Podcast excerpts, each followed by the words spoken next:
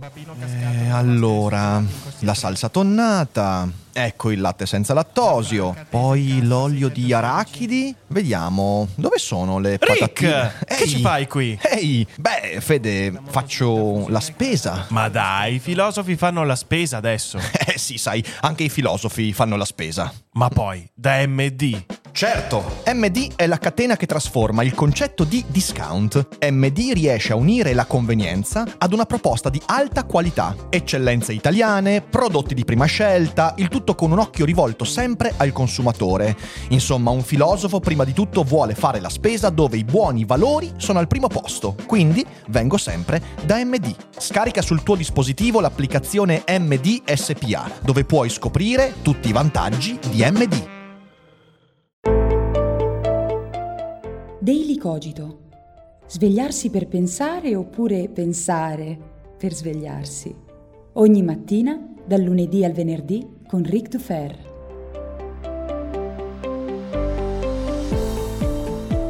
Ciao a tutti e bentornati anche quest'oggi qui su Daily Cogito. Io sono sempre Ric Dufer. E anche questa settimana è terminata, è già venerdì ragazzi, è incredibile vedere come la compressione dello spazio-tempo sia inesorabile e stia riducendo la durata delle giornate e il nostro tempo a disposizione per fare quello che vogliamo fare. Ma per combattere questa sensazione di angoscia di fronte al ridursi del tempo e della durata, vi consiglio l'ascolto di una bellissima canzone, ovvero Time Flies dei Porcupine Tree, che sicuramente se non esorcizzerà la compressione dello spazio-tempo, almeno vi renderà migliore il weekend. E magari non conoscete questo meraviglioso gruppo, quindi andate ad ascoltarlo, lo trovate sotto in descrizione. Peraltro, di fronte a questa angoscia mi viene sempre in mente quella citazione di Heidegger secondo cui quando il tempo diventerà pura rapidità, allora saremo perduti. Quindi siamo già perduti, Martin? Beh, quindi non perdiamoci anche in chiacchiere e veniamo all'argomento di oggi. Voglio parlarvi di Avengers Endgame, quindi spoiler, allerta spoiler, mi raccomando, in questo podcast ci sono spoiler, vi ho avvisati, eh. Spoiler non solo su Avengers Endgame, ma anche sulla storia del fascismo italiano. E per quanto uno sia fiction e l'altro sia una storia realmente avvenuta, la trattiamo molto spesso come due storie inventate e posso assicurarvi che molti italiani oggi non conoscono il finale né dell'una né dell'altra, quindi spoiler. Non voglio fare la recensione di Avengers, in parte perché l'abbiamo già fatta a caldo io e Ari in un vlog sul secondo canale YouTube Daily Cogito la scorsa settimana, quindi recuperatela se volete sentire quello che ne pensiamo del film, in parte perché ne stanno uscendo 25 al giorno e non c'è bisogno di un'altra recensione. Quello che vorrei fare oggi invece è raccontarvi di quella volta in cui Thor decapitò Benito Mussolini e facendo questo non risolse nulla. Non sto scherzando, in realtà eh, c'è la scena centrale di tutta la saga di Avengers, secondo me è proprio la scena in cui Thor decapita Thanos. E quella scena ha un significato particolare non solo nell'economia di Avengers del film, ma anche per ciò che rappresenta nel nostro mondo. Ora, per chi non avesse visto il film, ma non è spoilerofobico, quindi sta comunque sentendo il podcast, cosa succede? Beh, succede che in Infinity War Thanos con uno schiocco di dita eh, trasforma metà delle creature della Terra in materiale da folletto, polvere. Vabbè, scusate, me la concedete una battuta. In Endgame gli Avengers vanno a prendere Thanos, che nel frattempo si è ritirato a vita contadina, eh, nel tentativo di rubare il guanto dell'infinito che ha permesso di fare questo gesto, insomma, il gesto che non ti aspetti dal tuo compagno di sbronze al pub, e eh, cercando di prendere queste gemme, riportare in vita tutti coloro che sono stati cancellati dal gesto di Thanos. Però li scoprono che Thanos ha distrutto le gemme e quindi il loro piano va a farsi friggere. In quel momento cosa accade? Accade che Thanos viene decapitato da Thor. Thor, in questo impeto di rabbia, in questo impeto di bestiale istinto, ha deciso in maniera illegittima, arrogandosi un diritto che non era suo, di uccidere Thanos, ovvero il titano colpevole dei gesti che ha compiuto, sottraendolo non solo da un processo, da un giudizio e anche da una punizione adeguata rispetto alle sue colpe, ma anche dalla possibilità da parte degli altri Avengers di interrogarlo, di usarlo perché no come ostaggio, eh, per per cercare di capire come ovviare al problema emerso del fatto, ovvero che non si possono più usare le gemme. La cosa interessante non è quello che avviene lì in quel momento, che è interessante perché l'imbarazzo, il silenzio che tutti quanti gli Avengers eh, hanno in quel momento molto, parla molto di più rispetto a qualsiasi parola. Tutti quanti si rendono conto di aver perso un'occasione, tutti quanti, Thor in prima persona, si rendono conto che quel gesto era inconsulto e mal consigliato. Ma la cosa veramente interessante è quello che avviene negli anni successivi, cioè la trasformazione di Thor. Thor, quando riappare sulla scena, cinque anni dopo questo gesto, non è più Thor, o perlomeno è un Thor completamente diverso, è un Thor demotivato, è diventato un ciccione, ubriaco, sporco, inutile, con la barba incolta, i capelli arruffati, eh, passa tutto il giorno nella nuova Asgard, che in realtà è un villaggetto di merda sul mare, a giocare a Fortnite sbronzandosi con la birra e i suoi amici. Quindi non è più una divinità, ma è questa roba, questa caricatura di Thor. Molti, per quanto sia una scena anche abbastanza comica, ma come vedremo non è esattamente comica la scena, ma è molto drammatica, molti hanno criticato questa scelta, non per la scelta in sé, ma perché poi questo status di Thor viene portato avanti per tutto il film. Fino alla fine del film Thor è un ciccione, le, cui, le, le, le conseguenze di quel gesto si vedono su Thor per tutto quanto il film. Quindi alcuni hanno detto, vabbè, potevano anche tagliarla a un certo punto, ma in realtà la scelta è geniale. Thor non poteva tornare ad essere il Thor di prima almeno finché la situazione non avesse trovato la sua risoluzione finale. Thor è diventato quella roba lì, ciccione, ubriaco, sporco, scemo, inutile, eccetera, eccetera, eccetera, non solo perché si è reso conto che la missione è fallita. Tutti quanti gli Avengers sono depressi da questa cosa, ma Thor viene colpito più di tutti da questo. Thor diventa quella roba lì perché ha decapitato Thanos. Perché lui con un gesto inconsulto ha compiuto un atto che, pur non risolvendo la situazione, ha creato le condizioni per il ripetersi degli eventi. E questa cosa è geniale e mi ha fatto venire in mente quello che è accaduto con Benito Mussolini e le conseguenze dello scempio del suo cadavere che è stato compiuto presso piazza Loreto eh, durante la sua fuga. Lui stava fuggendo in Svizzera, è stato catturato dai partigiani, portato in piazza Loreto, ucciso, anzi ucciso, portato in piazza Loreto, perlomeno mi sembra, eh, e poi appeso a testa in giù per il pubblico ludibrio, poi il cadavere è stato buttato per terra e tutti sputavano sopra finché qualcuno non è arrivato e ha detto ok, adesso basta. Ora, voglio dire una cosa importantissima.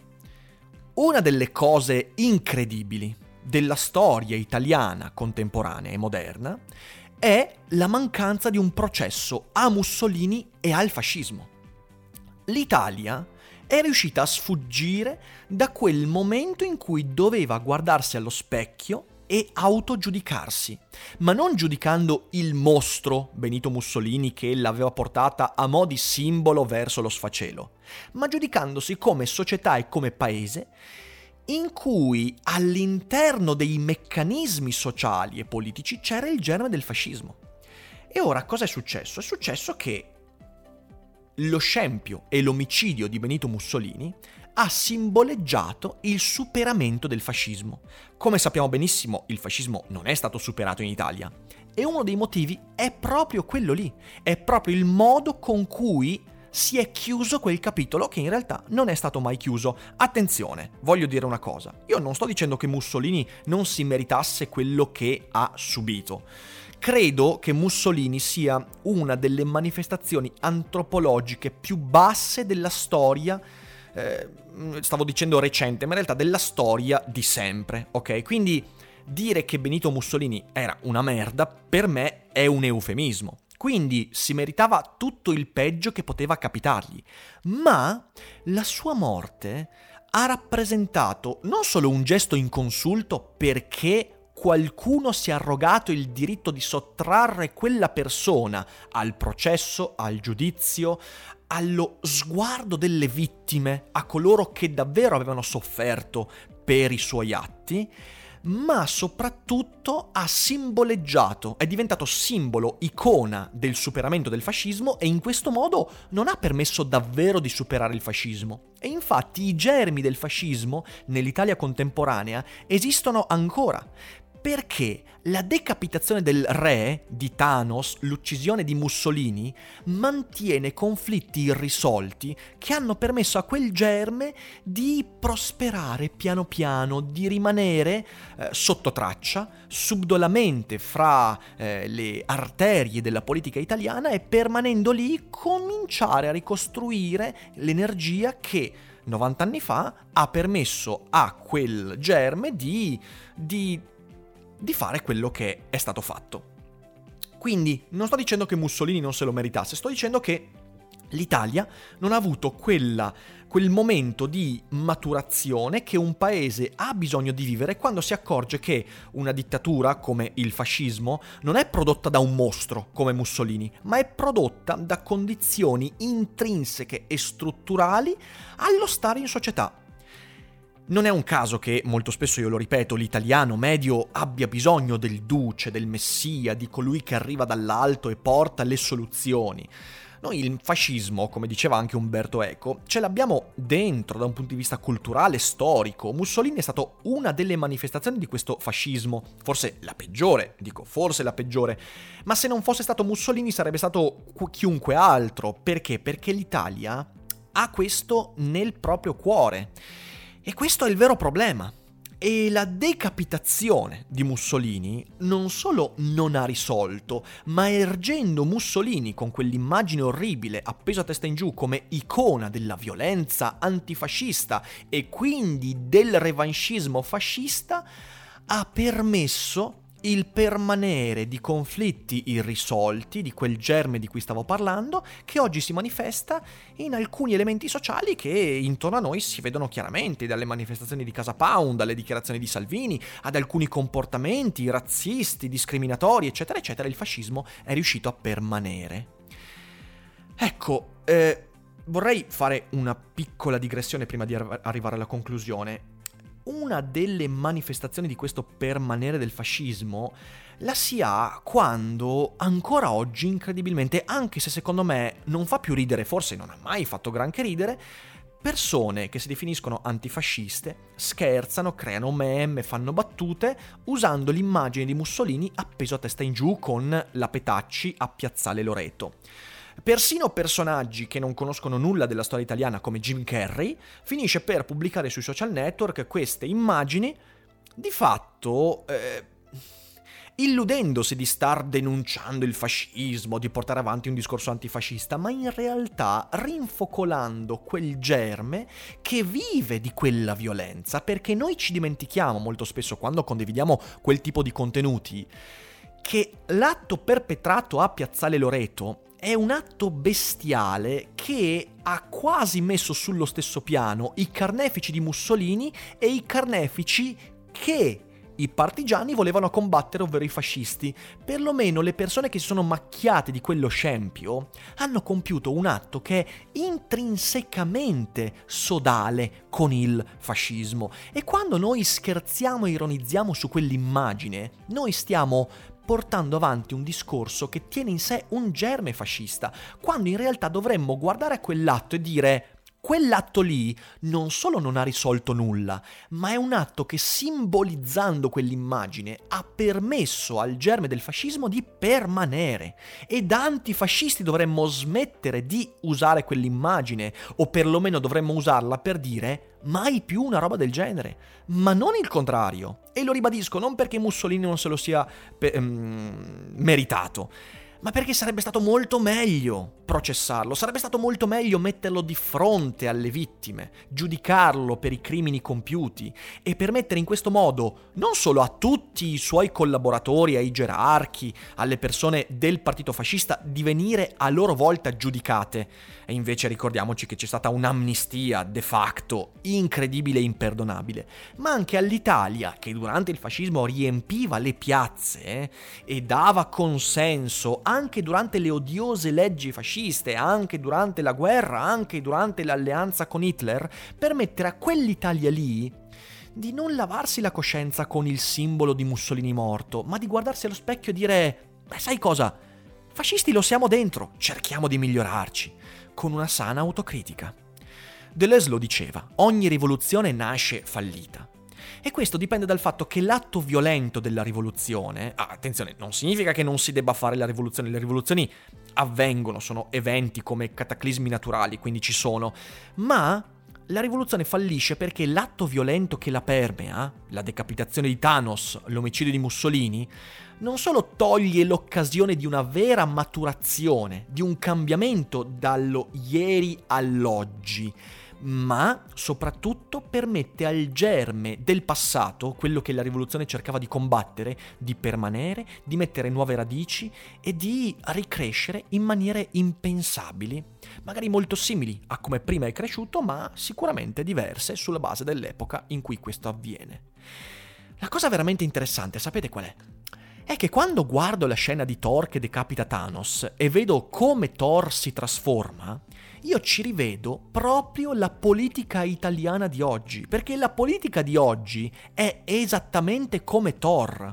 È obesa, è inutile, è ubriaca, proprio perché nata da un atto bestiale, non pensato e istintivo, che non risolvendo i problemi del passato, continua a perpetrare i riti, i germi, i concetti, le violenze, le discriminazioni di quel passato, chiamandole in altro modo, a volte no, eh, a volte chiamandole proprio fascismo, ma anche chiamandole in altro modo e convincendosi in questo giro mentale di pura idiozia di aver superato il fascismo semplicemente perché abbiamo appeso a testa in giù un pelato a Piazza Loreto.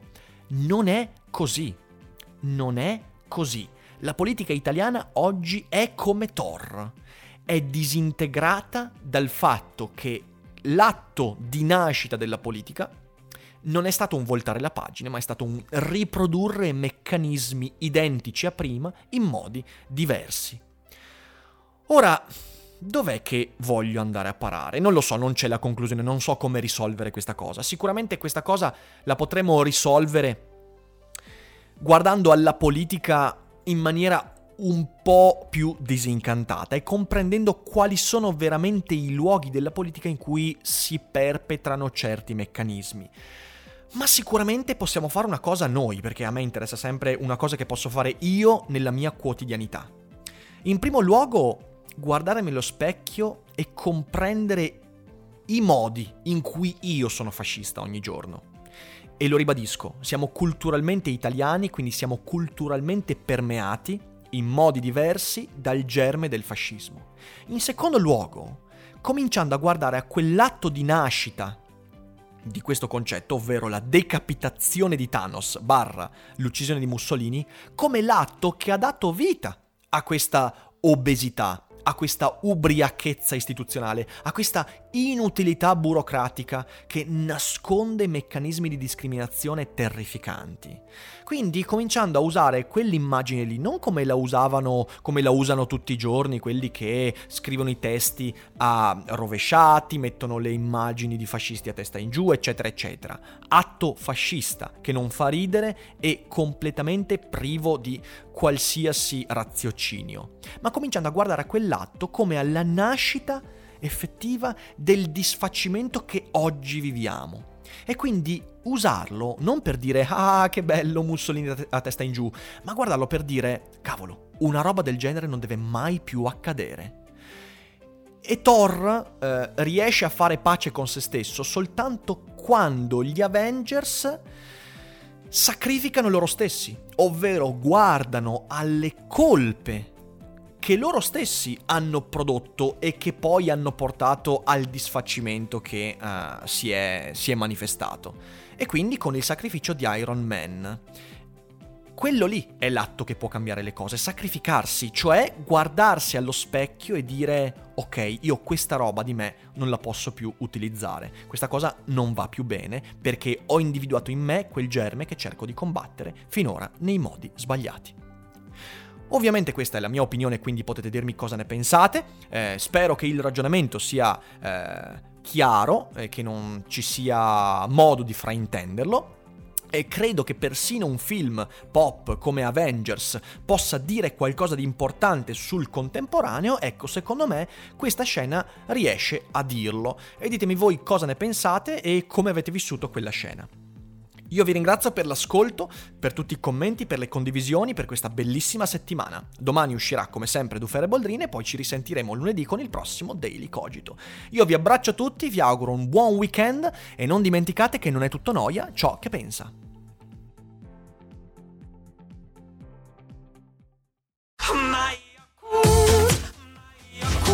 Se a volte ti senti così, ti serve la formula dell'equilibrio. Yakult Balance, 20 miliardi di probiotici LCS più la vitamina D per ossa e muscoli.